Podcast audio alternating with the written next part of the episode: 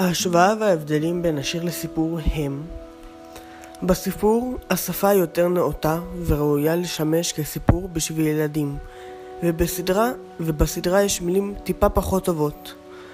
הסיפור נכתב יותר קצר ולעניין בזמן שבסדרה מושכים את הזמן עם טיפה יותר עלילה והרבה יותר מילים מאשר מה שהיה בסיפור.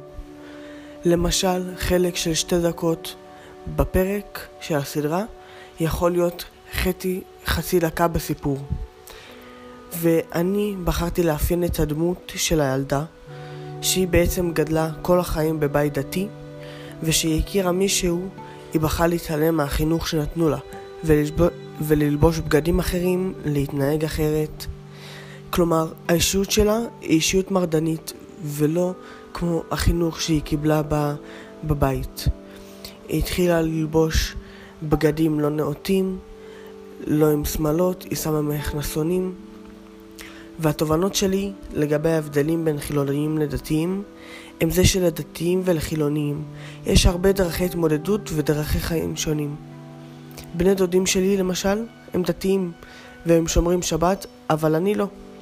שני הצדדים בסדר עם זה, כי אף אחד לא מתערב לשני, ואני נגיד עם טלפון בשבת, והם לא. אבל הם לא מתעסקים בשלי ואני לא בשלהם, וככה כולם מרוצים.